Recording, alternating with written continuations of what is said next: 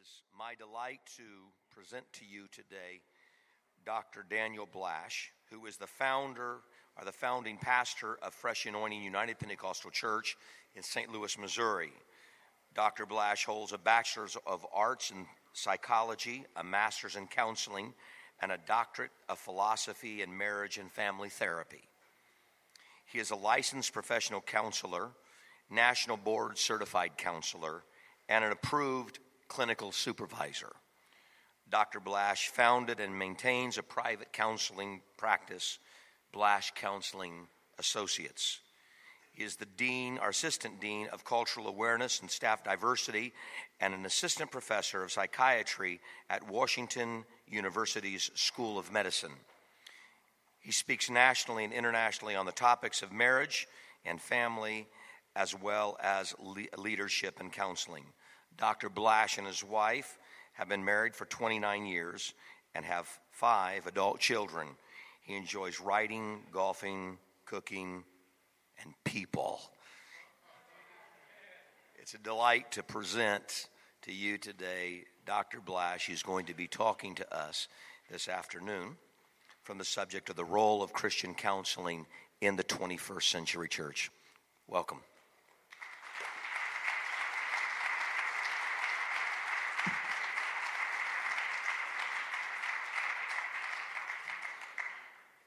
Well, let me echo what other people have already said.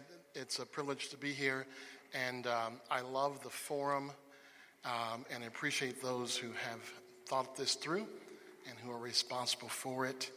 Um, it gives us a place to share ideas, information, inspiration, um, and that's all very good. So, thanks to those who are responsible and uh, for those in the audience, I've only had a little chance to mingle, but um, just very curious people who um, are here to learn.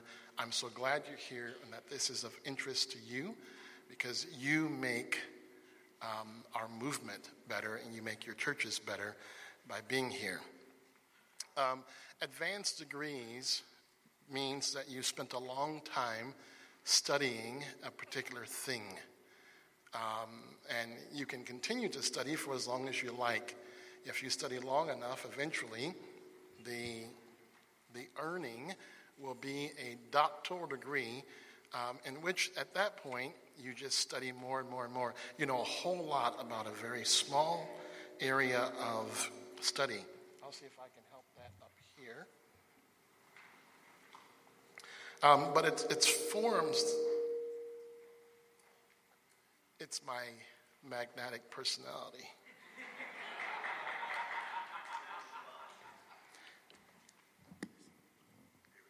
there you go.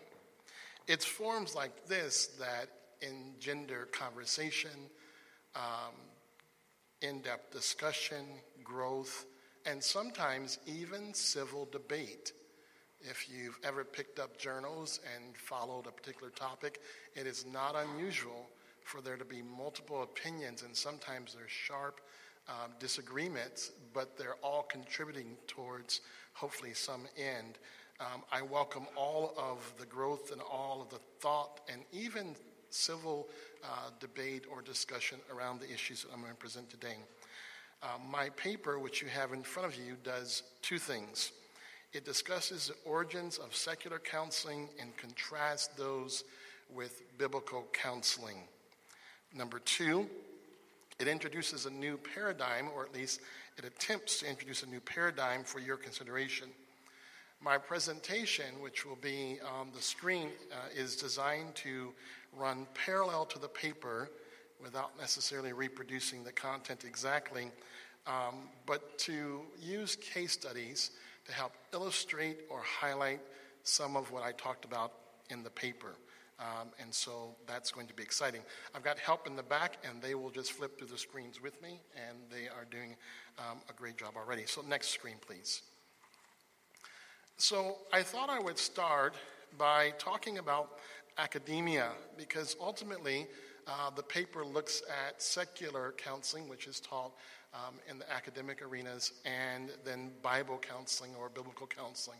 I prefer the word spirit led um, counseling. And so secular academia asks questions that it can't answer. Um, and it's okay with that. It's not bothered because for secular education, asking the question is enough. Um, that's the end. And maybe asking a better question or a deeper question. That's the end objective. However, academia, when it's encased with, when it's spirit led, it's encased in a spiritual framework, doesn't, doesn't really seek to understand some elusive truth. It seeks to further explore a forever settled truth. Um, with that's ultimately then it's centered on helping us in our evangelistic uh, work. We want to not just know, we want to know Him more. And so our pursuit is very, very different, saying it plain. Knowing stuff is not the end knowing Him is. So, even in a symposium like this, where you're getting information presented on a mostly um, academic level, there are still there's an opportunity to know Him more in it. Um, and I've already discerned that it doesn't take much before you slip into another mode here.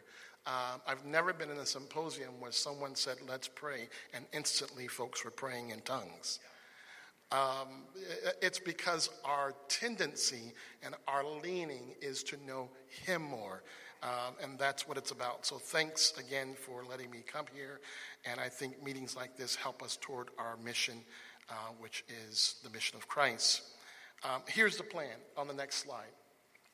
What I want to do um, I want to follow these three rules of public speaking don't be boring, don't belittle, and don't belabor. Um, if I can get two out of the three, I will feel successful. So I'll try not to belabor. That's the one I'm questioning, uh, the belabor one. I'll try my best not to do that. But um, the challenge of asking people who study a particular topic to talk about it is it's their baby and they know it inside and out. They don't want to stop talking. Um, additionally, I want to do three things which will parallel, they will uh, cor- they'll correspond with my paper. I want to answer three, quick, uh, three uh, key questions germane to biblical counseling in the 21st century. I want to explore three case studies to uh, illustrate and engage, and then I want to provide some basic thoughts or guidance concerning how we move forward as people helpers. I use the word people helpers because not everyone um, has the title of counselor, but many of us would call ourselves people helpers. This scripture that I want to read in the next slide um, is one of many in the Bible that I would consider a foundational piece of um, thinking about how to help people. The Proverbs, this is, by the way, Proverbs 1 1 through 3. It's the Amplified Bible Classic Edition. Um, the Proverbs, truths obscurely expressed maxims and parables of Solomon's son David, king of Israel, that people may, may know skillful and godly wisdom and instructions, discern and comprehend the words of understanding and insight, receive instruction in wise dealing and the discipline of wise thoughtfulness, righteousness, justice, and integrity. Um, so much in there. But if there was one scripture and one version of the Bible um, that I think really expressed the heart, the guts of counseling, it might be that one. Um, the next slide, I thought it was important, and this is all to preface what I really want to say, is to say that counseling in itself is not an end, it's a means to an end. Um, my personal bias, which shows up in every person's writing, um, is that counseling by itself um, doesn't hold a great deal of value. It's not, it's a, it's a vehicle. And the vehicle is not important if you're going the wrong place. What's the value is where we're going. And so the process is this, in my mind it's taking people who are stuck in some problem of life and helping them to become unstuck by looking at the barriers and then helping them to skillfully navigate the barriers that separate them from God, ultimately moving toward the foot of the cross where solutions are found. And so there's a point in which the helper or the counselor engages the person and does the work of counseling. And there's a point at which you stand back and you recognize you're on holy ground, your work is done. There is a wonderful counselor, and he's not you. You're not him, right? And, and so a part of what I want to talk about and the way I want to conceptualize counseling or spirit led um, counseling is the understanding of the relationship between God and the person helping and the reverence of knowing what you can do, what you can learn to do through formal education, what you can discern through the Spirit, and then what you cannot do. And try to help you understand that. So, it's not faith in you, it's faith in God. If you're taking notes, you're going to write this down. Counseling, in my mind, is a bridge from where you are to the foot of the cross. It's nothing more and it's nothing less. Those who have spent time have developed a skill set to better help you get from one place to the other. And that brings us then to um, the next slide, which deals with fundamental questions. I believe there might be three of them, or at least those are the three that my paper explores. Um, and these questions are, again, that's not exhaustive, but it, it's a starting place. Number one, is there a need for counseling or counselors within the church? And uh, mostly I'm referring to the apostolic church, but the church at large. Let's answer that question together. Number two, what might be an acceptable model of counseling and what might that model look like? Um, and then, three, what, if any, is the role of the counselor? What is that people helper? What is that person to do? And what are their interactions to be? Um, so, the next slide, I want you to participate with me. I won't ask you to say anything out loud, but if you're taking notes, please just jot down a couple of things. Um, think about the last, oh, five or six or eight or nine problems that you've had to deal with that included other people. Not your own problems, but problems that you've had to address that involved another person. And just write those down, just really, really briefly, uh, maybe two or three or four of them. Problems that you've had to address um, with a sibling, a saint, um, a coworker, whatever it might be. As you're doing that, the question is Is there a need for biblical counseling? Um, the answer is it depends. Um, it depends. That might be a strange answer coming from someone that does this work, but it depends. Like everything else, um, the problem and the solution must fit together. So the answer is only valid if it fits or addresses the problem or the question. So let's go back to what I asked you. There's a good chance that whatever you wrote might fit into one of these six categories. The problems of life, what are they? Um, again, not an exhaustive list, but this would be maybe the top um, six of the top 10 or 20. Physical health problems, um, emotional health problems, mental health problems. I will delineate those in just a bit. Um, to delineate simply means to divide out. Um, and I'm only saying that not to insult you, but I've heard a few terms that I thought, what, what, does that mean again? And so that's one of them. It means to divide out or to separate for a particular purpose. Um, and so the way I would delineate emotional health, that would be, a, think of emotions, moods, depression, anxiety. Mental health, think a little deeper. Someone's schema that's very, very altered. Um, maybe they think that um, the, the person on the radio um, is really, you know, in love with them and talking to them. Uh, maybe they feel like they're hearing voices and, and those sorts of things. That's mental. It could be around family relationships, financial health, issues around romance. And so, again, is there a need for biblical counseling? For counseling, the answer is it depends. Really? That's your answer, Doc? Yep, that's my answer. The solution must fit the problem. The example I've given here is if you have a stiff knee, you need physical therapy, not prayer. Now, you're probably going, wait a second. God can heal my stiff knee. Of course, He can. So will physical therapy.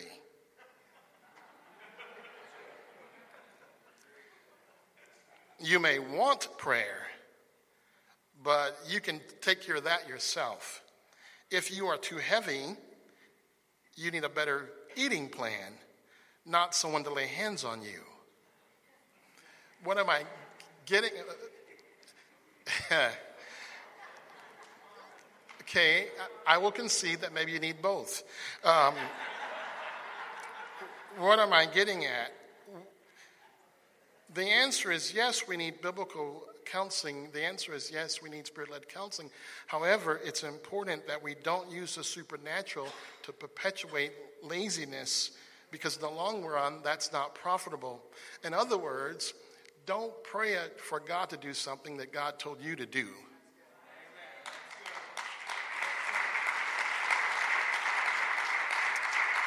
So, with that being said, there are a whole lot of things that counseling may address that it has no business addressing. Um, it really is not a spiritual problem. So, spirit led counseling fits best with a spiritual problem. Um, and so the answer is yes, but. The next slide is just a collage um, of issues that are uh, mental health issues. I only want to say one thing about this slide, or maybe two, and that is the mental health of America is not getting better. Um, I, I, cannot speak to the world at large because I've not studied um, that particular phenomenon, but in the United States of America, it's getting worse. And um, there are many, many reasons for that. You are reaching, most of us, we are reaching into that population that's getting worse. Um, I can tell you that I've, I've had many pastors who are uh, in their 60s and beyond. They're very, very seasoned people who could tell me pretty much anything I needed to know about my problems because they've been around so long. However, they, what they've said to me is, Brother Blash, I am seeing things that I've never seen before. I don't even know what to do with this. Um, so they're recognizing, those folks are recognizing that the world is changing and it's not getting better, and that's who's coming into this beautiful thing we call the church. Uh, we've got to find a way to to address those folks, to love those folks, and to deal with the challenges that come in the door. So, specifically, mental health in America, this is the next slide. Um, this is a report from Mental Health America's 2017 interview report, painting a bleak picture of the state of mental health in America. The report noted that one in five adults have a mental health condition. That's over 40 million Americans more than the population of New York and Florida combined. Rates of youth depression increased from 8.5% in 2011 to 11.1% in 2014. In the states with the lowest workforce, there is only one mental health professional per 1,000 individuals, and this includes the entire gamut of mental health professionals psychiatrists, psychologists, social workers, counselors, psychiatric nurses, and so on. Um, so, guess who folks might turn to for help? Uh, yes, so that's going to be you, the church. In my paper, the very early parts of the paper, I began to discuss the history of counseling and how it came about. We have almost a reversal effect happening now. I discussed things such as the family unit being very tight knit. Everyone lives next to their relatives, and then how um, through the Industrial Revolution and other uh, occurrences of commerce, people began to spread throughout, and they were further and further from their sources of support.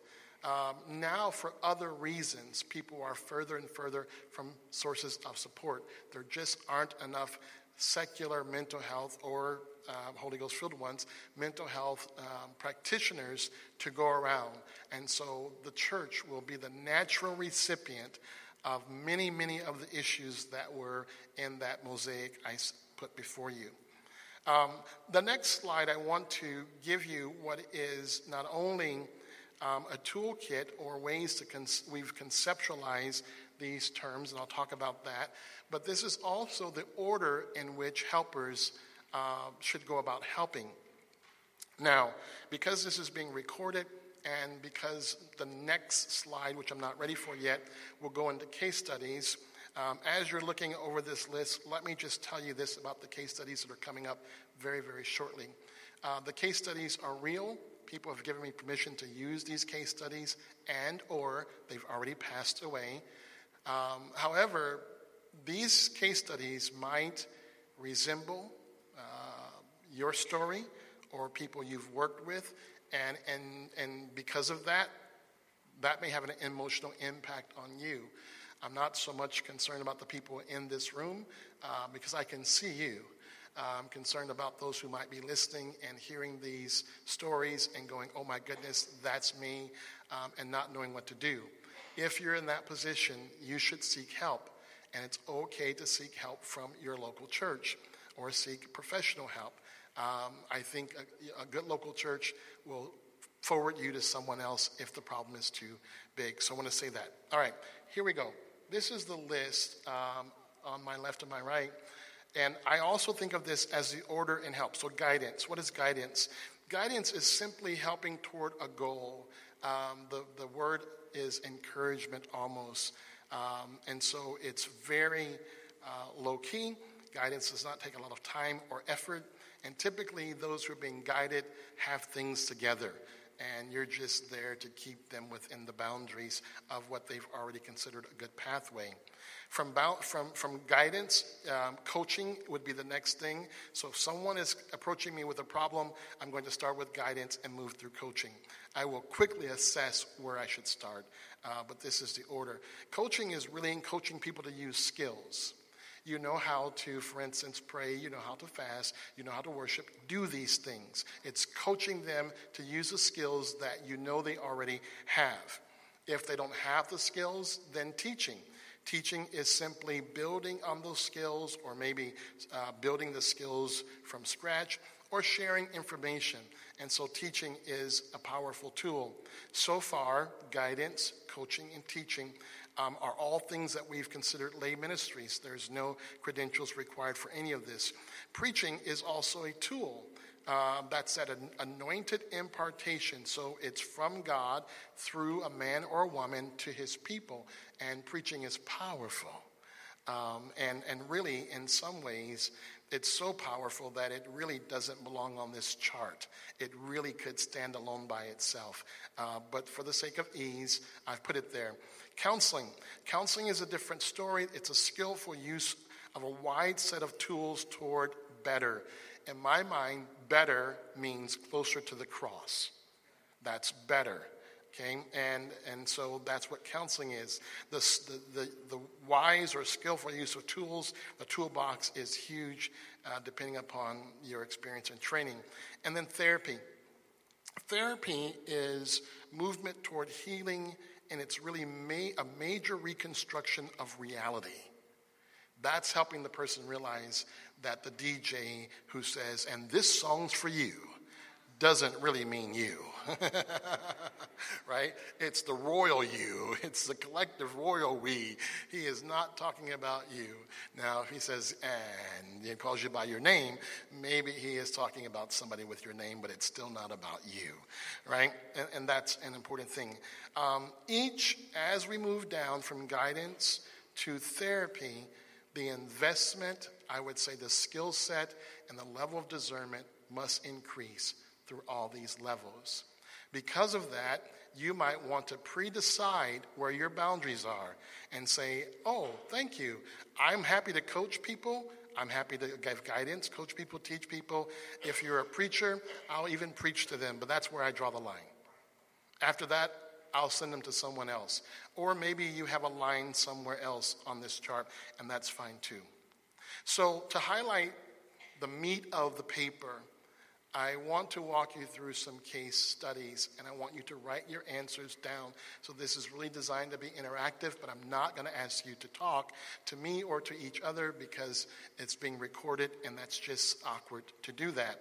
Um, but I have to tell you that I also have another agenda because everyone counsels, everyone thinks they're a counselor um, until they're not. Um, and, and, so I want to give you a couple of scenarios. Again, all of these are real. Um, most of them are many, many, many years old, and the people have given permission for me to talk about them, and or the person has already passed away. Case study number one. Um, we're going to call her Joanna. She's an 18 year old female who appeared to be in good physical health. She sat in a church service and participated normally. She participated in the altar service with many other people her age. Roughly 10 minutes into the altar experience, she started to exhibit odd behavior. Her symptoms she was shaking, mumbling, talking incoherently, very weak, unable to stand. Although others didn't know at the time, she had blurred vision and she was feeling, uh, she had nausea. So here's my question, and please write down your answer. Is the problem spiritual, physical, emotional? For those of you in the room who are feeling bowed, diagnose her. For others, what might you do if you were there watching this happen? If you're flipping through the paper for answers, stop. They're not there.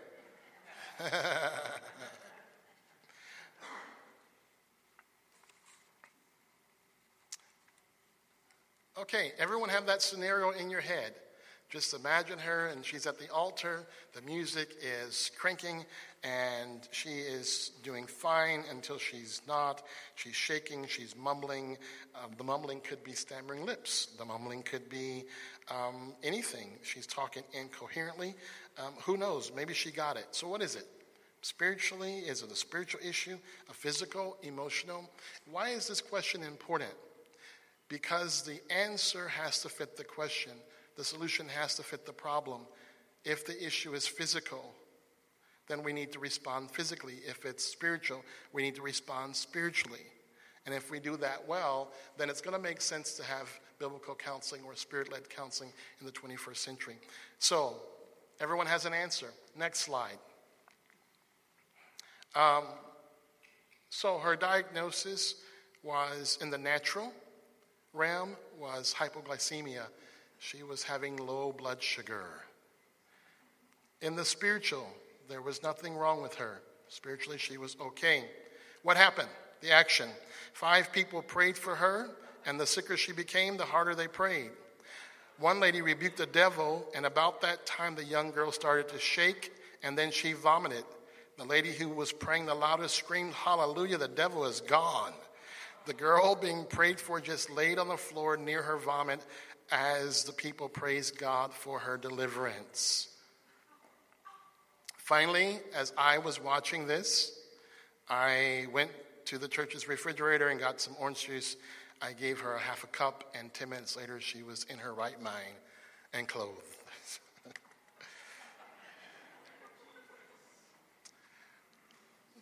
um, these are not fictional, these are real. Um, I was there. I watched it and I intervened. And what would you have done? Don't answer that out loud, but think about it. Um, spiritually, she was fine, and there was no need for a spiritual intervention. By the way, I knew that almost instantly because she was surrounded by some spiritual giants. So either she was possessed and wanted to be possessed, or there was no spiritual problem because those spiritual giants were bleeding the blood. Um, physically, she had a physical manifestations that all hit at one time. And just a quick look, you could tell uh, with a little bit of training that she was probably suffering from low blood sugar. Um, and turns out that's what it was. Next slide. Is there a need for counseling within the church? I would say there is a need for counseling and counselors within the church, but only um, in as much as the counseling is founded on the living word. Those who help others navigate the journey of life through counseling do so with equal parts art, science, and discernment. the art. The art is the nuance. It's the nuance of helping other people. It's the soft skills. It's looking around the room and recognizing that you've belabored the point and people are ready for you to move on or close down the service and getting that right. Um, most of us who have worked with people presenting for a long time have a good feel for that, but occasionally we miss it. Um, right? It's the art, it's the nuance, it's finding the best way to present the offer of growing closer to God. It's the art. Um, the science. The science is understanding the science of the brain and the body. It's the brain, body, the, the neurological development, um, and not just of what you're seeing, um, but in terms of historical. It's the physical, understanding the physical body and having some insight there. You don't have to be a medical doctor, but just a little bit of knowledge is helpful. For instance, um, let's use normal adolescent development. Normal, I should probably scratch the word normal because I'm not sure that it's normal. Um, and, and, this is why I say that. In, in the year 1900, menarche happened at age 19. Menarche is the first appearance of the menstrual cycle. That meant in 1900, you could not be a mom until you were about 19 years old. That's not a bad age relative to where we are today. Today, that number is 9 or 10, and sometimes as young as 8. So, in terms of the physical development of people over time, there's been a drastic change. And to have a grip on some of that knowledge is very important. The brain develops pathways over time. These pathways are like ruts in the brain. It's a very powerful thing. As a result, we behave in very cyclical patterns. So, a person that you went to the Lord who would go on a binge, alcohol binge, maybe every six months, gets the Holy Ghost. In six months, it's very likely that they're going to be tempted not that they will actually go to it, but they'll be tempted. To know a little bit about the neurology uh, might be important, and that's the science. But the art is not enough by itself. The science is not enough by itself. Spirit led counseling relies primarily on discernment. So, discernment is a spiritual understanding or insight specific to a person or a situation. It's more than the nonverbals, and it's more than body chemistry and brain chemistry. It's what is God saying about this person who he cares about way more than you do? What is it that God has to say about that? Sometimes discernment is how you know the difference between hypoglycemia and demon possession. Now, you have such a head start because in a secular environment, discernment is not a part, spiritual discernment is not a part of the equation. So, most everybody in this room, you're already that far ahead because you can start where God tells you to start if you're talking to Him about His children. So, the next slide, I thought it was important to go a little bit deeper um, and talk a little bit more in the paper about discernment. Spiritual discernment does not rely, um, only rely on the outward expression self report, people lie, or keen observational skills. Spiritual discernment is a gift from God. It cannot be learned as a part of formal education. I should have said secular formal education. Um, it cannot be learned through good theology and places like Wilson and other. Um, you're getting modeled this practice of discernment, and so you have a better chance of embracing it and developing in your own life. But as a thing, it cannot be taught. It's the light of God shining to illuminate the problem, the solution, and the pathway to the cross. That's it right there. The problem, the solution, and the pathway to the cross. If you can identify the problem, the solution, and the pathway, you're going to be able to help a lot of people. The gift of discernment, when well exercised, should be given supremacy over all other sources of knowledge. Um, that's important. So, what does that mean? Well, I'm really speaking of secular counseling. Secular counseling, at its core, is introspective and humanistic. You know, the pat question how do you feel about that? But do you know the answer to that is it doesn't matter? What does God say about that? right? It doesn't matter. Uh, but you, you understand the notion. That's where that question comes from. What do you think? What do you feel? Right? Um, so, at its core, it's introspective and humanistic. By the way, there's nothing wrong with being introspective. We could use more of that. Biblical counseling, which I like to describe as spirit led or spirit directed counseling, at its core is God focused and it's spiritual. So the focus is not man, the focus is God and maybe his relationship with man or man's relationship with God. And it's spiritual, which means it cannot be entered by those who do not understand the Spirit. Case study number two. Again, these are real scenarios. We'll use the same model. Linda, 45 year old female with a long history of child abuse. As a child, she was subjected to random beatings, placed in pits with snakes, made to go without food. Sorry. This happened to a real person. I got to sit across from her. I'm reading it to you now like it's a case study because it is, but this was a real person. This is what her parents did to her. She was molested, raped, belittled.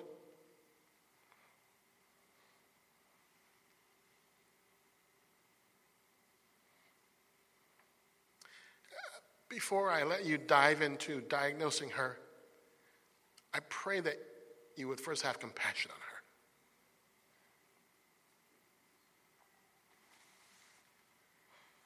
And I can't read my notes.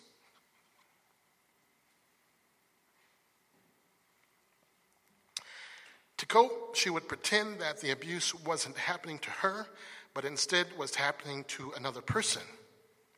She ultimately named these other people, developed their storylines in her life, and she was thankful for their company. When I met with her, she had 21 distinct personalities living inside of her.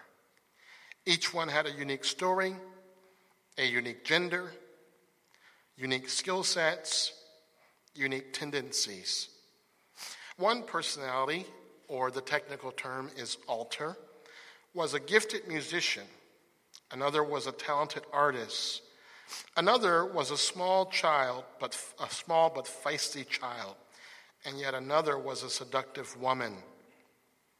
The main alter was a strong and protective male figure who was her greatest protector.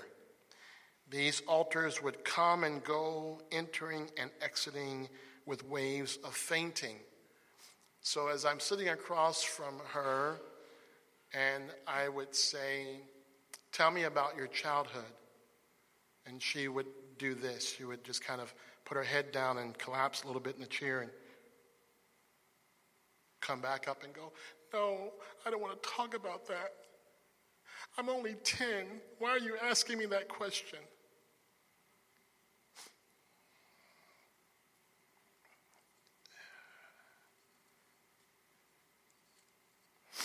I would say something like, because it's my job to ask, and I want to know what happened. So tell me, answer the question. I wasn't going to let her deflect.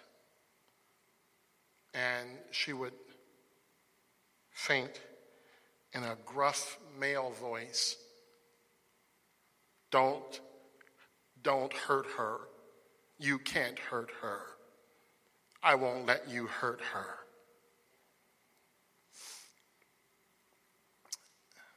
If this was your mom or your sister or your daughter, you wouldn't be reaching for your sword so fast.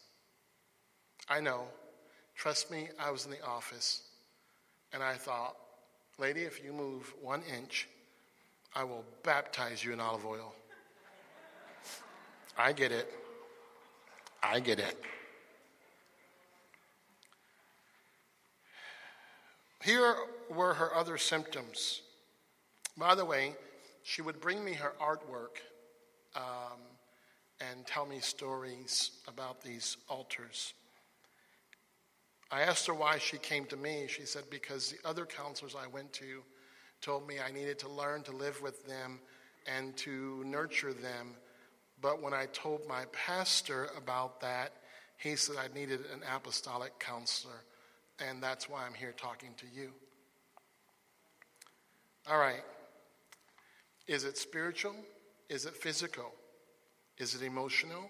Is it mental? What would you do? Be honest. Write down your answer.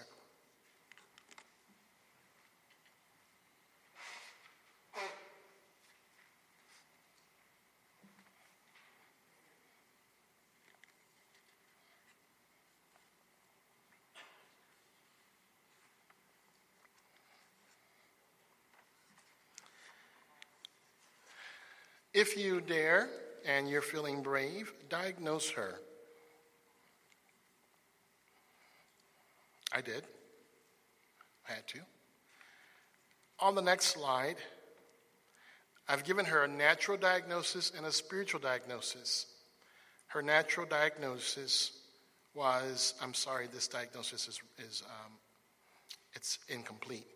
Her natural diagnosis was PTSD, schizophrenia, and generalized anxiety disorder, or GAD, G A D.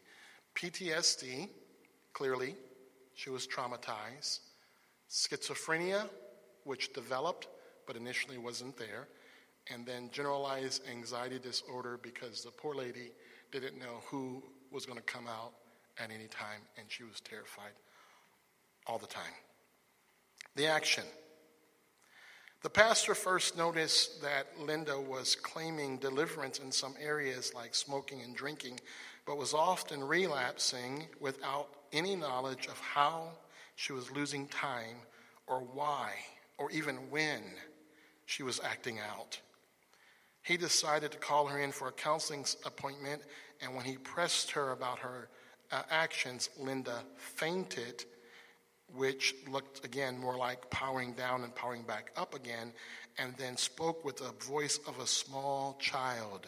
Imagine being in that pastor's office at that time. At a later point, it happened again, only this time the voice was a strong male, very aggressive, but without violence. The pastor and his wife both commented how creepy it felt during those transitions. The pastor's wife told me, she said, Dr. Blash, the hair on the back of my neck stood up when she would come in and out, and we thought, this is over our head. So I don't write the end of the story, but the end of the story, um, if I can add it in briefly, is that um, I don't believe that there ought to be 21 different people living in you. Um, there was a, by the way, here, spiritual diagnosis was welcomed demonic possession, but it did not start that way. As a little girl, she was not possessed. Probably for many years, maybe, or at least months, she was not possessed. As a little girl, she did not have a spiritual problem. But as she began to entertain and welcome those alters, quickly the spirits moved in, and at that point there was possession, but it was welcomed which means she can unwelcome them. I did not need to lay hands on her or anoint her with oil. I didn't let them in, I didn't have to cast them out. She had to do it herself. And so I said, well, let's talk about them. We found that there were 21 of them. I said, who's the weakest and the one that you don't even like at all, hardly? Who, is, who, who, who do you want to get rid of first? She gave me the name. I said, well, let's, let's get rid of this one first, and we're going to pray. And we prayed, and we had a funeral for that weak one. And this is what it sounded like. She said, I'll use the name Mikey. Mikey, thank you for being there when I was thrown in that pit. But, Mikey, I need the Holy Ghost, and you can't be inside of me. I don't need you anymore because I've got someone who will protect me. And that's it was a real funeral. Each of these funerals lasted somewhere between 10 minutes and 30 minutes. I let her go through a real funeral. And then she kicked them out, which is apostolic. We would say she rebuked it in Jesus' name and said, Go. And it went.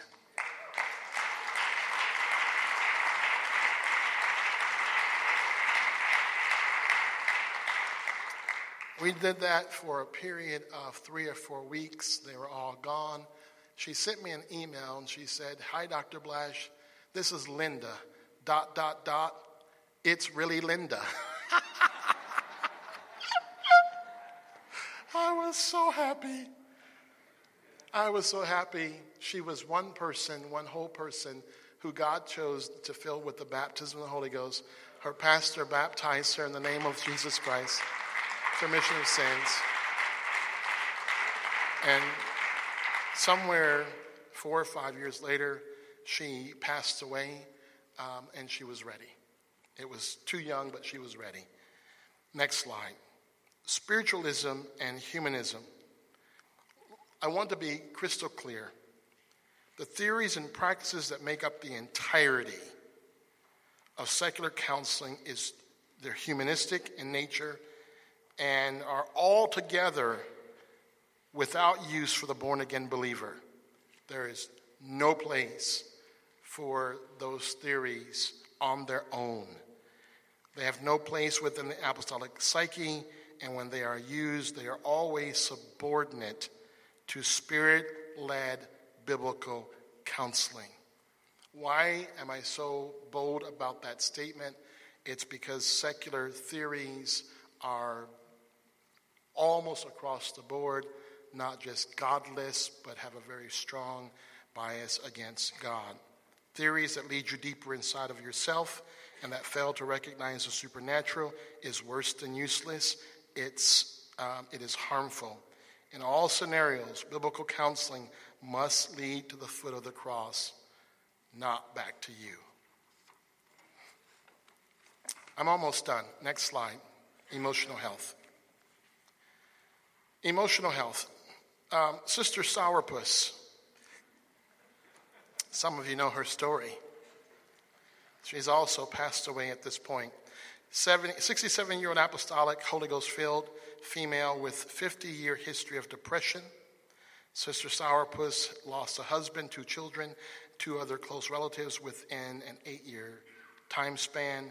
She was fussy, bad tempered, horribly depressed. She attended church faithfully, but did not participate in church services. Her symptoms no hope, low energy, excessive sleeping, spotty eating, reclusive, dispassionate about all things positive, or about all things, um, spiritually apathetic.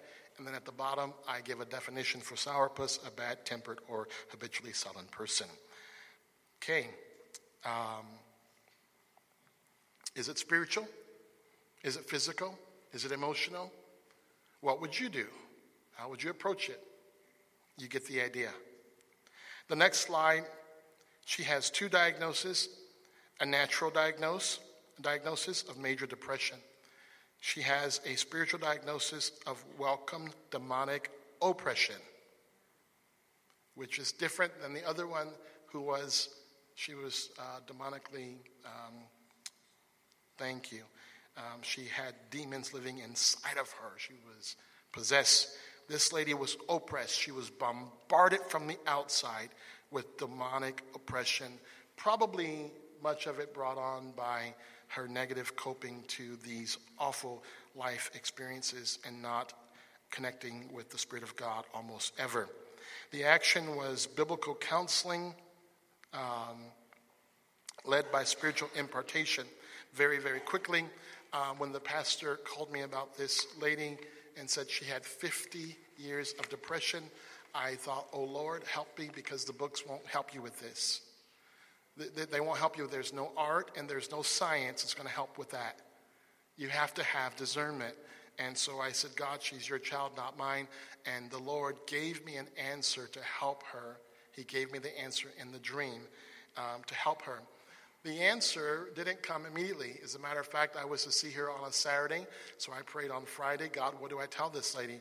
And I got nothing from God. And so this is going to be bad. And so finally, um, the Lord spoke to me and he said, Tell her, um, tell her to run 13 laps around her sanctuary and I will heal her. Okay? Discernment. So now, what is the problem? Spiritual. Why do you know it's spiritual? Because God gave me a spiritual answer. Now, I know running seems practical, but trust me, it wasn't the laps. And so I went to talk to this lady on Saturday, and I was hesitant to tell her what God told me because it didn't sound logical. It didn't even sound smart. uh, it's definitely something you wouldn't present at a symposium.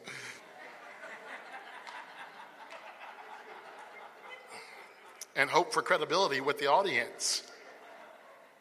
Um, there are a lot of smart people, there are a lot of gifted people, but the problems that we're facing that are spiritual require more than being smart and being gifted. So I sat with her for a few moments. She told me all the problems that she had experienced in her lifetime, and I could understand why she, why she was depressed. In particular, because she didn't talk to God about any of these. Um, she was just uh, vile um, and, and, hateful and uh, uncooperative. And I, I didn't judge her because I didn't live that life. She did. She lost kids. Parents should never have to bury their children. Uh, I, so I didn't judge her. But the Lord was dealing with me, and He finally said, Tell her what I told you. And so I was reluctant. So I turned around in the chair where I was sitting, um, and, and I just talked to God in the air out loud. I said, God, do you want me to tell her right now?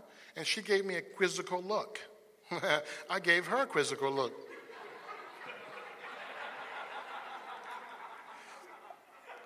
yeah.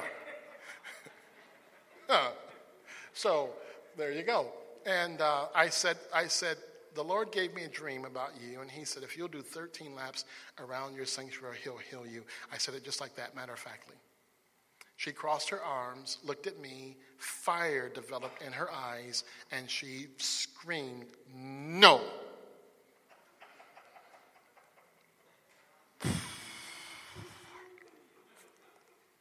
My compassion was gone. My kindness was waning. And I said, Listen here, I don't have depression. You do. This is not my problem, it's yours. I know the problem, I know the solution, and I know the pathway out. But it won't bother me even the smallest bit if you don't take it. Now, that wasn't the best thing to say, but I was angry.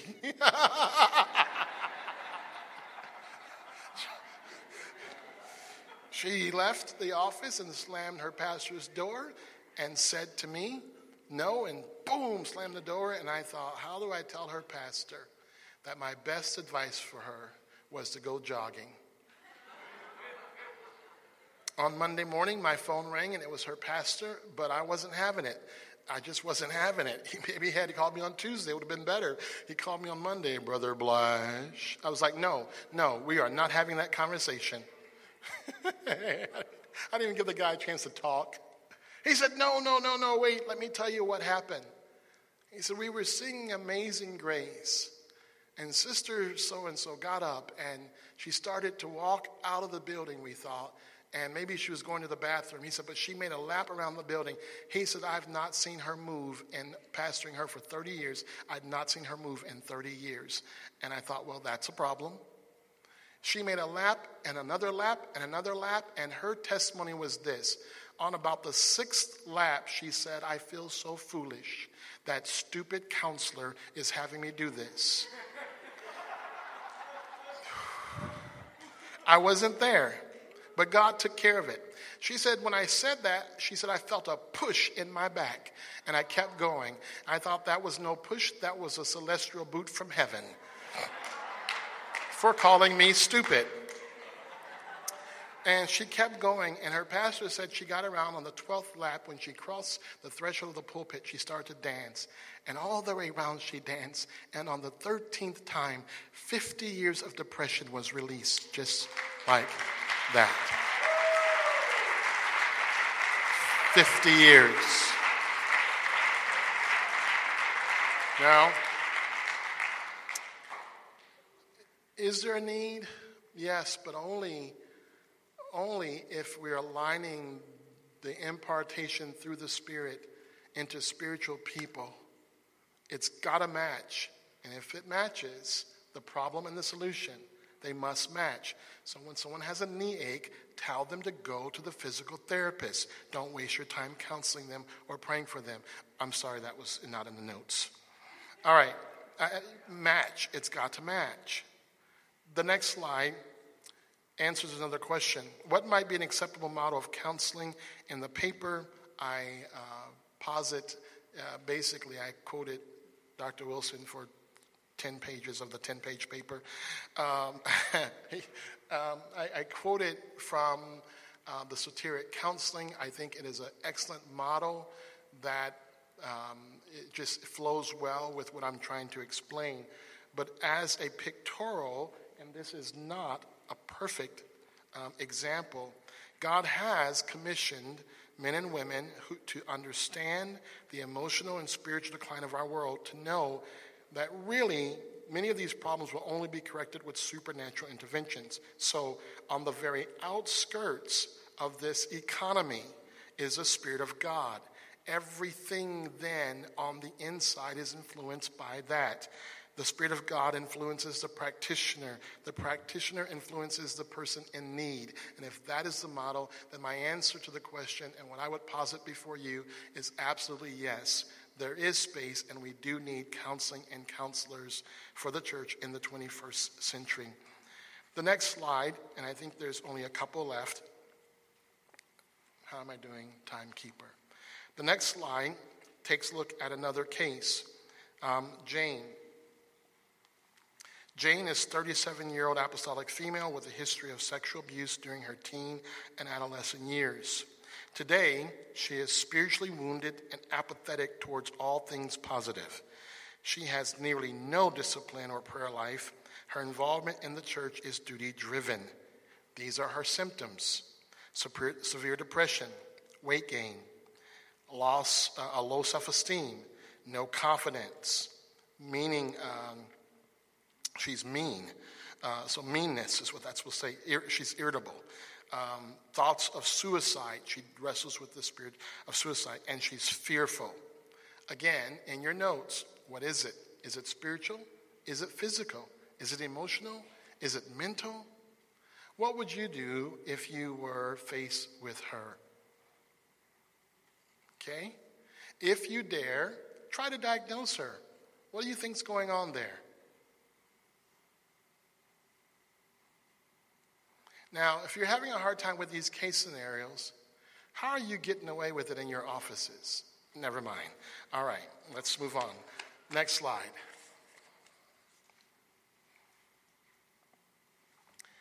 Her natural diagnosis, um, that is the DSM 5, the, the manual for um, diagnosing that's used in mental health, is PTSD, post traumatic stress um, disorder um, and major depression. Her spiritual diagnosis is demonic oppression. So the pastor in this case was very practical and, rep- and uh, recommended a major lifestyle shift that centered on daily discipline, um, get up on time, monitor your eating, monitor your spending, no wasting time on social media, as well as a systematic Bible study to reinforce some basic, but absent in her life, principles of Christianity. The discipline of entering into and staying connected with the Spirit of God via worship, prayer, and the Word is vital to facilitating her deep healing for the abuse. Additionally, um, she shouldn't. She would stay. She should stay out of relationships where more abuse could happen. In other words, this person is able to take care of her own problem her issue at this point is laziness and fear.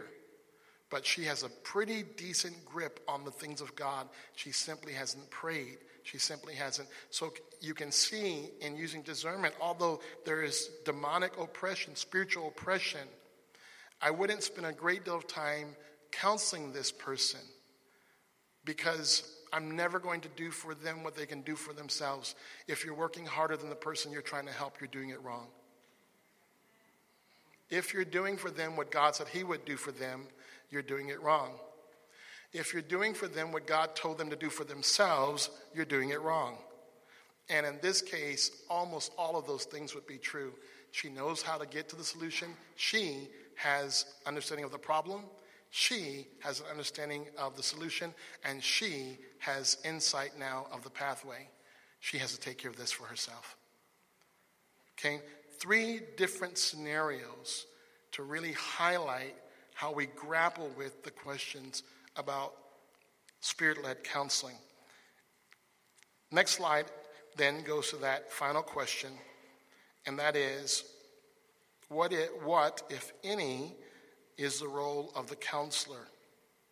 Counseling, as I've defined it, that is the bridge between where you are and the foot of the cross, is a spiritual endeavor.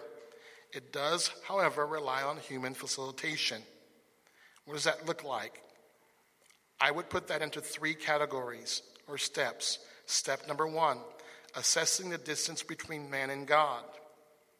That's important because ultimately your goal is to be a bridge between where they are and the foot of the cross. You need to assess how far that bridge needs to stretch. What that means in real uh, time and practically is how much time and energy and effort will you need to put in to be that bridge to get them to the foot of the cross. It's possible that it might take a group of people to do that. How do you do it practically? You listen and you provide orientation. When a person says, I am so angry at my in law because of this, the orientation is between the person and their in law. What this stage would do is to reorient them so let's talk about anger and what God thinks about you being that angry. So the orientation becomes between them and God. That's step number one. Number two, to understand the underlying calls for that, um, for the distance between them and God. Again, is it physical, emotional, spiritual? What is it? To discern and then empathize. So important that we start with empathy. Um, and then three, to facilitate movement from man towards God. That can be done through impartation and encouragement. Um, it takes a lot of skill to do that, but that's what we do. We impart as God has directed us, and then we encourage them. Um, and finally, I have some closing considerations. I could have probably had six or seven slides about this, but I thought just keep it brief um, because remember the last point Don't belabor, right? All right, so here it is the closing considerations.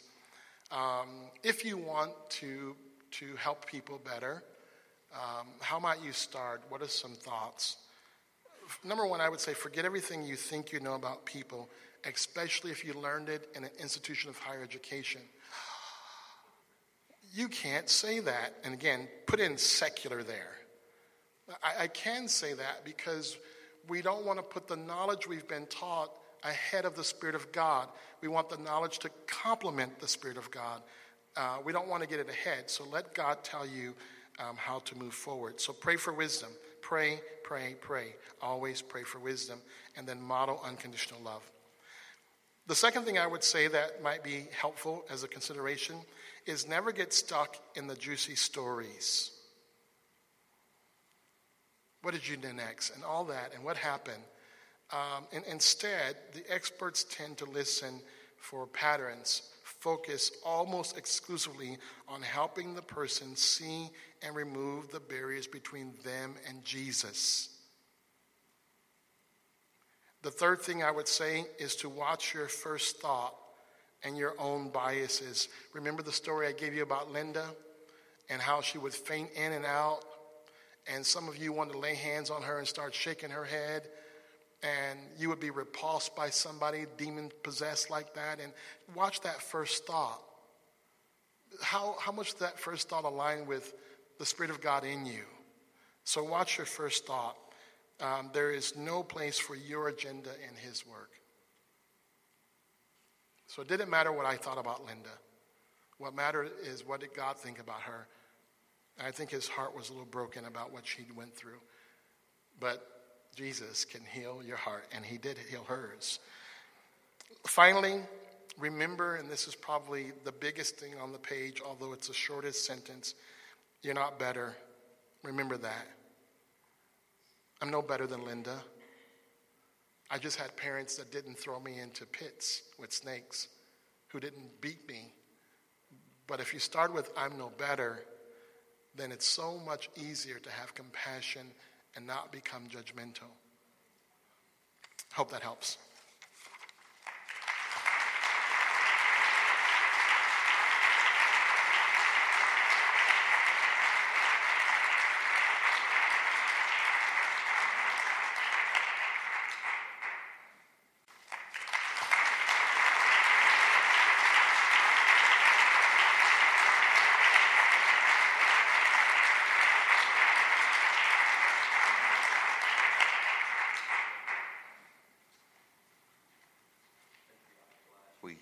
have just a few moments for some questions here, about uh, 20 minutes of questions. And I see some hands already going up in the back, on the back row back there.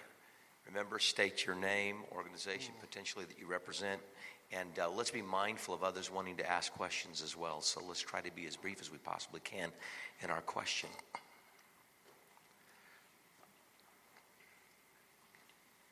Uh, my name is Ricky Miller um, and I'm a licensed marriage family therapist associate. Um, but I have a question regarding children. And so the stories and case studies that you shared are actually um, really prevalent in today's society. And the more the, the society we live in is biblically illiterate, is the more trauma and abuse that is happening to children in our culture today. And so my question is based on maybe your recommendation for families that are coming into the church with children who have similar stories, or families that are fostering or have adopted children with similar stories of extensive trauma, and the belief that being in the church will heal it all versus continual struggles.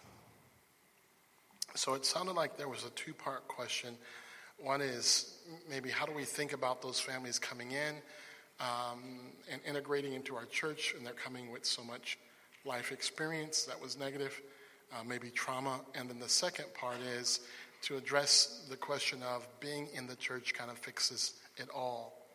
Um, so, in the first part, I would applaud churches that reach for um, everybody.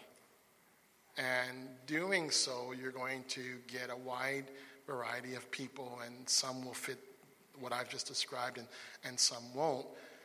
Um, you know, remember how much time it took you to develop. Uh, I think there's a need for a tremendous amount of patience. Um, I think we have to acknowledge those experiences that happen and follow that model. What's the problem? What's the solution? And what's the pathway? And you may need to do that for each child. And again, that's not a cognitive, that's not a clinical thing it's a spiritual thing. I mean, it's the art, the science, and the discernment. So I think we, we, we do that. If there is a church that has a large population of foster children, um, not to be stereotypical, but we know that you got into that system somehow. So you can assume a basic kind of, um, you know, understanding of who, who that might be and things they've gone through. I've seen churches where had, they had four or five or six or seven foster parents, and as a result, 10 or 12 or 15 foster kids. I think in that scenario, it would be worth developing a special track that really provided more love, um, not more education. They're not slower, they're more wounded, more love and more attention. So I would, in that kind of church, I would advocate pulling a special group of teachers, maybe those that are prone to have lots of patience, um, and really reward those teachers and integrate those children uh, into the body of Christ. The, the second part, the Holy Ghost, is God can heal anything at any time, including your sore knee. Um, he can. So the Holy Ghost really is all powerful. However, God chooses sometimes to heal instantly, but my experience is often it's a process. There's so much beauty in the process um, of healing. Um, that, so the Holy Ghost does not take care of all of our problems, as is evidenced by the number of people in this room who have to take a pill or a shot for some illness. Um, you know, God gives us the grace to walk through it. So, um, and it could happen. In our church, we pray for instant miracles. We want them instantly, but we also understand it may not happen that way. So I think that's a part of teaching. Um, so, an excellent question. Thank you. Mm-hmm. Mm-hmm. There's another question there, and then Brother Hatton. Yolanda Hahn from Cornerstone. What is your opinion on psychotropic drugs um, for mental disorders and anxieties? Yeah. So we just met, and I hope my comment doesn't sting because it's not directed at you. I'm giving you a minute to get a barrier up there, right? It, it doesn't matter what my opinion is. Um, I, I recognize that what you're saying is you've clearly studied this, so based on your studies, what do you think? I'm going to tell you that.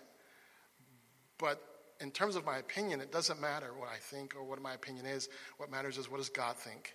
What's God's opinion? Um, and I say that because, again, we want to put the Spirit first and the knowledge trails behind it or is encased in it. Um, so, um, God designed the brain in a way that it would produce every single chemical and chemical reaction we need to live and survive. There are many scenarios in which there are malfunctions to that system for whatever reason. Um, I've met people that just couldn't shake depression, and it threw me for a loop because 98% of the people I work with that have depression beat it without medication. And so this person couldn't. And after a lot of testing, uh, somehow or another, it turned out that their body just not just did not produce almost any serotonin. It just didn't produce it. That person has to either deal with always living in that dysthymic place where the dysthymia is a form of depression, mild depression. It's akin to cyclothymia. So living in that um, dysthymic place and just dealing with it, or they have to take a pill to augment what the brain isn't doing. This is not unlike other, um, let's other diseases. Let's take um, Graves' disease or some sort of thyroid problem, or maybe your thyroid is removed. You will have to take a synthroid for the rest of your life to replace that hormone. So, in the case where something is not there, there aren't many options um, for that in terms of medication as a general rule. Uh, my field of study, or one of them, is to think about the human brain and what does medication do to the human brain to make it feel better, and what can we do naturally to mimic that drug. And if we can do it naturally, then we do it naturally. My preference is that we not take drugs. Having said that, we are a very lazy society. Um, if you have depression and you take a SSRI for that depression, that um, selective serotonin reuptake in- inhibitor dosage must be increased if you insist on eating sweets. So people don't want to give up their sweets or they don't want to work out, so you take the pill. So, you know, there is that part too, but or that other part to it. My preference uh, is under the best scenarios that you avoid the medications. And I could spend a lot of time on phyco, uh, psychopharmacology and the industry to tell you why that is, but I won't. Absolutely. Brother Hatton. Brother Blash, thank you so much for that. You, in the first case study you brought up, it really kind of triggered some memories with me. Uh, since moving to Portland, uh, Portland's a unique deal, and working with a lot of uh, uh individuals in the drug culture, I began to run across with the psychological industry the, the dual and triple diagnosis dynamic that's starting to happen and the, and the problems with that. Course, adding the spiritual to the biopsychosocial, which you're talking about, Do you find, and I'd, I'd really like to know this because we're dealing with a lot of guys that are claiming schizophrenia or dissociative identity disorders. How much of those, on average, because some of the people I meet with, I feel innately when I'm talking to them that some of them are just grandstanding. But how many of those that are doing multiple personalities, because we have a lot of sozo dynamics going on in Portland, a lot of uh, deliverance ministries, weird stuff. How many of those that you meet with, on average, are bona fide possessed with a demon that would have a clinical diagnosis of schizophrenia or, as the old multiple personality disorder, and fragments, all that? So I may need you to repeat the second part of that question, the meat of it, in a moment. But I want to define a couple of things that he said. He um, used the terminology um, dissociative identity disorder or DID. Uh, back in the day, that was called multiple personality disorder. That gives you an idea of what he's talking about. He also talked about schizophrenia. Um, schizophrenia, many times people think that's people who are hearing voices. Um, that's not true.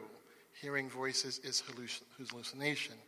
Um, schizophrenia is more the divided psyche, um, you know, that, that happens as a result, typically, of some trauma.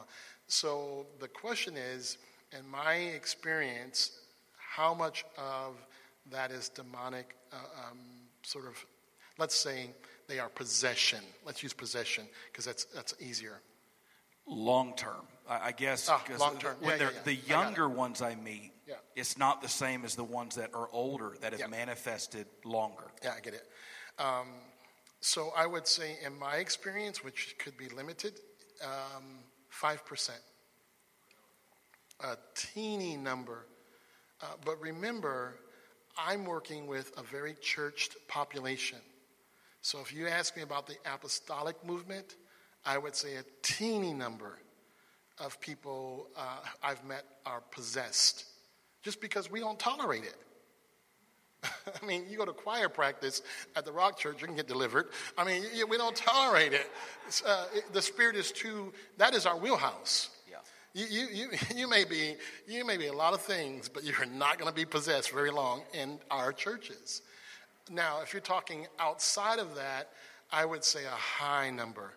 I would put it somewhere, yeah, this is anecdotal, uh, 80, higher, uh, a very, very high number and it's because the loose association, they've opened themselves up and the floodgates are open. Um, so, yes. Brother Young. Uh, mine is coming from a pastor, uh, and not so much, and maybe this is the wrong venue to ask this question, but uh, the first question is What's your number when I meet these people? um,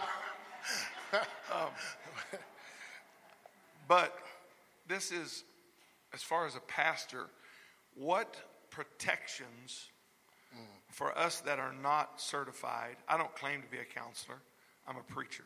I can give advice. But there is a new rage, and I'm sure there's a lot of truth to it. I'm not belittling the people that have been perpetrated against. But there is also a healthy fear among preachers and leaders, the Me Too movement. And how do we protect ourselves?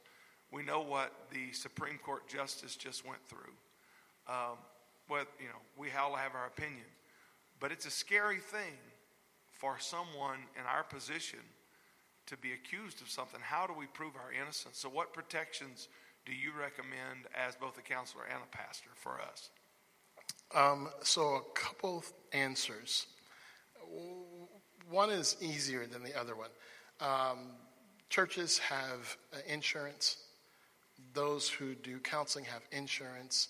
Um, churches have liability insurance. Counselors and mental health people have malpractice insurance, and that's why you have it.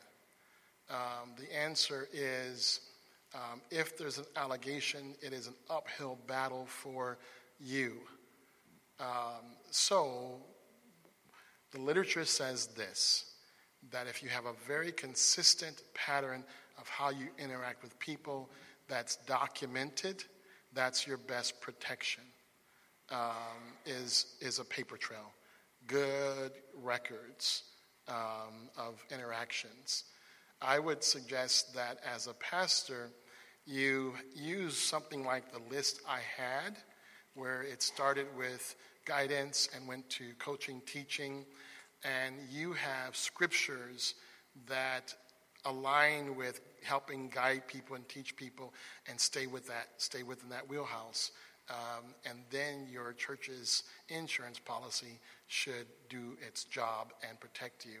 Um, I think it's very possible that as a tactic, many of our churches um, could be attacked this way.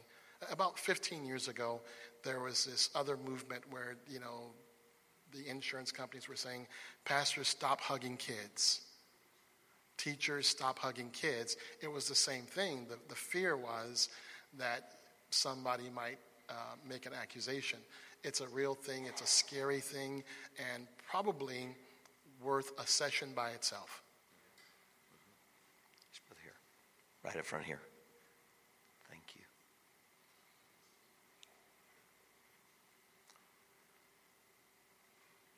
Thank you, Brother Blash. My question is as a pastor, is there an apostolic agency that is set up to meet with anybody via Skype, with the internet being what it is? As a nurse, I know that there's a lot of nurse call lines, there's a lot of these kind of things set up. Is there, Brother Young laughingly asked, but, but seriously, is there somebody that I can sit a couple down with and get them apostolic counseling? Um, there is a there's a lack in our um, in our ranks. Um, maybe as a local church, the best thing you can do is vet counselors near you. There is nothing wrong with calling a counselor and saying, "Hey, I'm a pastor. I, I may want to send people to you. Before that happens, can we sit down for a session? I want to interview you."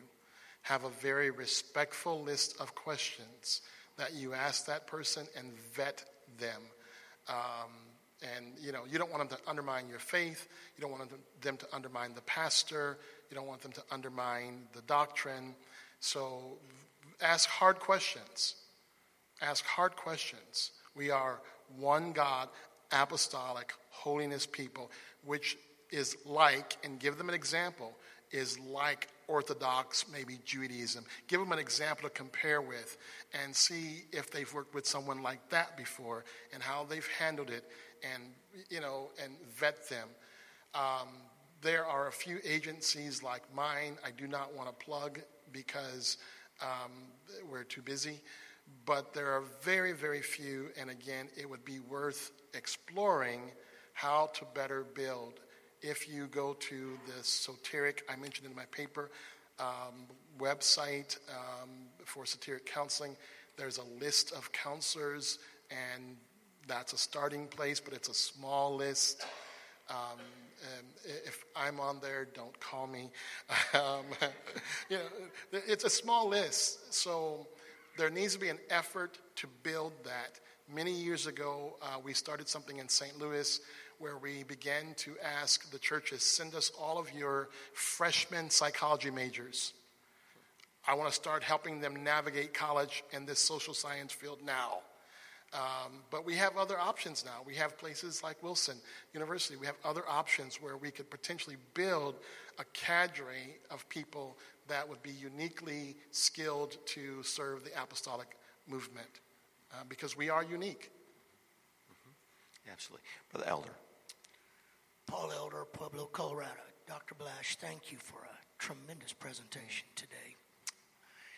You really piqued my interest when you talked to this sister back here, uh, talking about the process. Um, it's my understanding I'm very limited. When Jesus speaks of healing in the New Testament, there's actually two words. There's the Greek word iomide, if I pronounced it right, which is an instantaneous healing and the, the other word is therapeo. Yeah. And Jesus actually used therapeo more than he used the other word. And you just piqued my interest because so many times in the apostolic world, we're afraid to deal with the process of therapy. Could you elaborate on that? I think that is an area that that we really need to address when we're dealing with people in this context? Um, people are messy, and we are people. Um, you know, I think a, ch- a part of our challenge, and it's my challenge, I won't project it on everyone. I am so convinced that when I lay hands on you, you're going to get healed. I mean, if you're hearing voices, I'm convinced. As a matter of fact, if you don't get healed, I'm shocked. But because of that bias and because of that leaning, my patience for you've been in church three months now, you shouldn't be hearing anything but the voice of God. Uh, it, it, so I think we have to just give, have more patience. And, and let me just kind of get to the point. If it were my kid, I'd have a lot of patience for it. The problem is we think of it as other, and somehow they're, something's wrong with them. They're messed up. But the grace we give our own kids, or better, our grandkids, if we could extend some of that mercy and let them develop, then I think that's awesome. And then I secondly I would say we need to find some of these preachers or maybe people who don't have a calling to be preachers, but they've come through some stuff. And we need to let them testify and say, you know what? I was just I was just out of my mind the first three months I came to church and I was just wondering why God didn't heal me. And it took three months or three years or whatever. And I sat in here. I sat through services watching other people be healed and I was so angry. But one day it let them feel the, the, the struggle and the pain at the same time believing that God could heal them just like that. So I, I think, you know, I just know that the closer it is to home, the more compassion we have. Um, so think of it as, as your brother, your sister, your sibling, somebody you like, someone you love. All right, we have time for two more questions. One comes from Holy Ghost Radio right now. So this question is from Holy Ghost Radio. It says, What is your view on treating homosexuality from a clinical or psychological perspective? Is it typically a spiritual, emotional, or mental problem? Um, I don't treat homosexuality as a standalone problem because my bias is that it's not. I would help a person who is having sexual immorality, period. Um, be that lust and pornography, which is way more prevalent in the apostolic movement than homosexuality and a whole lot more tolerated, um, or an affair, or any other issue like that. And so I'm not going to put that group of people in a special sinners box um, or any other box. It's about sexual purity.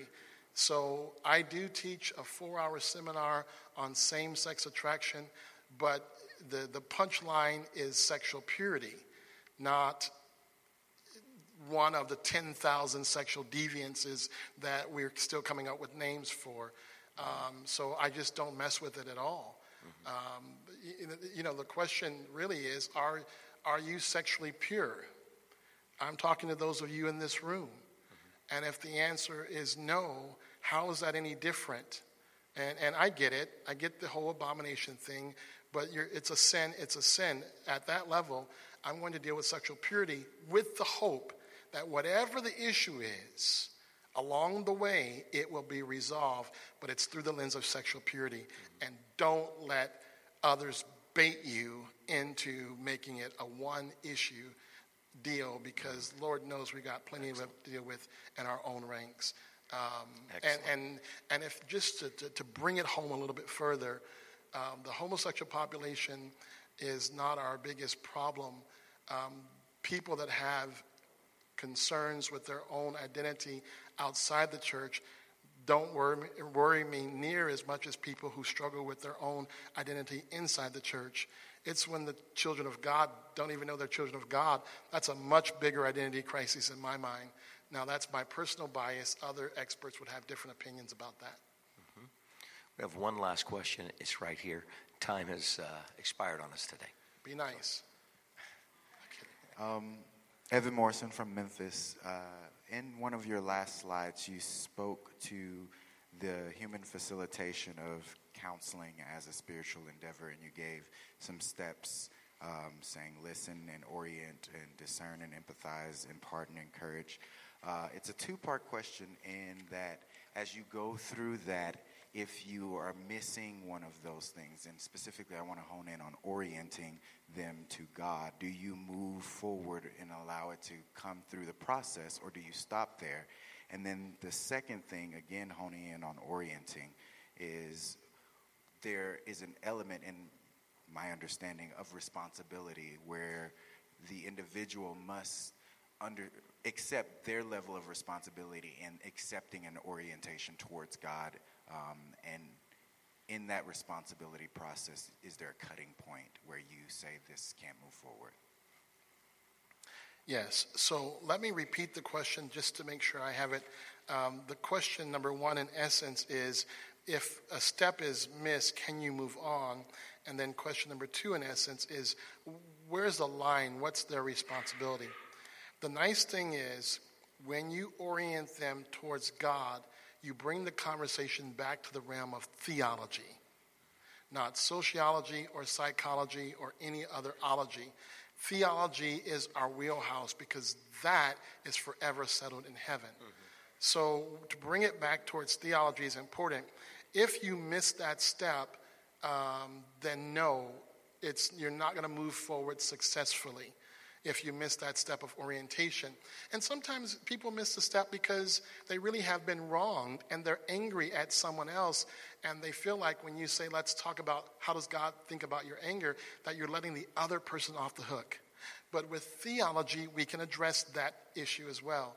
So um, you take your time until orientation has been achieved. Um, and it could be that they say, okay, that person harmed me, and I've got a problem with God. Um, and, and then the second place is responsibility. David's prayer about creating in me, God, this new heart, this, this, renewing this, this, this right spirit. It's a beautiful Psalm 51. It's a beautiful uh, place to take people to illustrate that personal responsibility. And so, but in a nutshell, I will almost always remember what's the problem, what's the solution, and what's the pathway. I will almost always help them on step one of the pathway. If they don't take step one, I won't take them to step two. When they come back and see me the second time, I will tell them to do step one again. The third time, I will tell them to do step one again.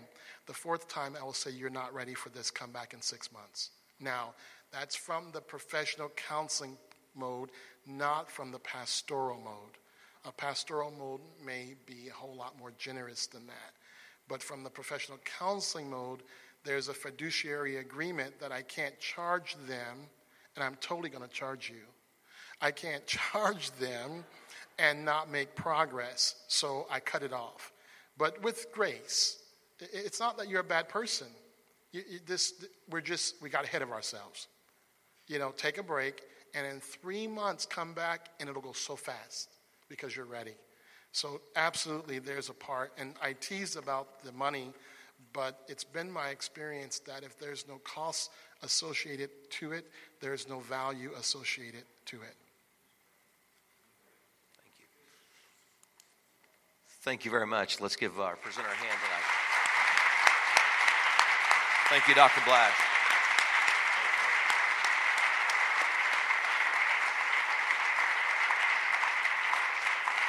We can stand. That terminates our afternoon session here, but we are going to reconvene at 7:30 and we're going to be hearing from Dr. Wilson on the subject of biblical holiness. Have a good couple of hours of rest and let's make sure that we're here promptly at 7:30 to begin.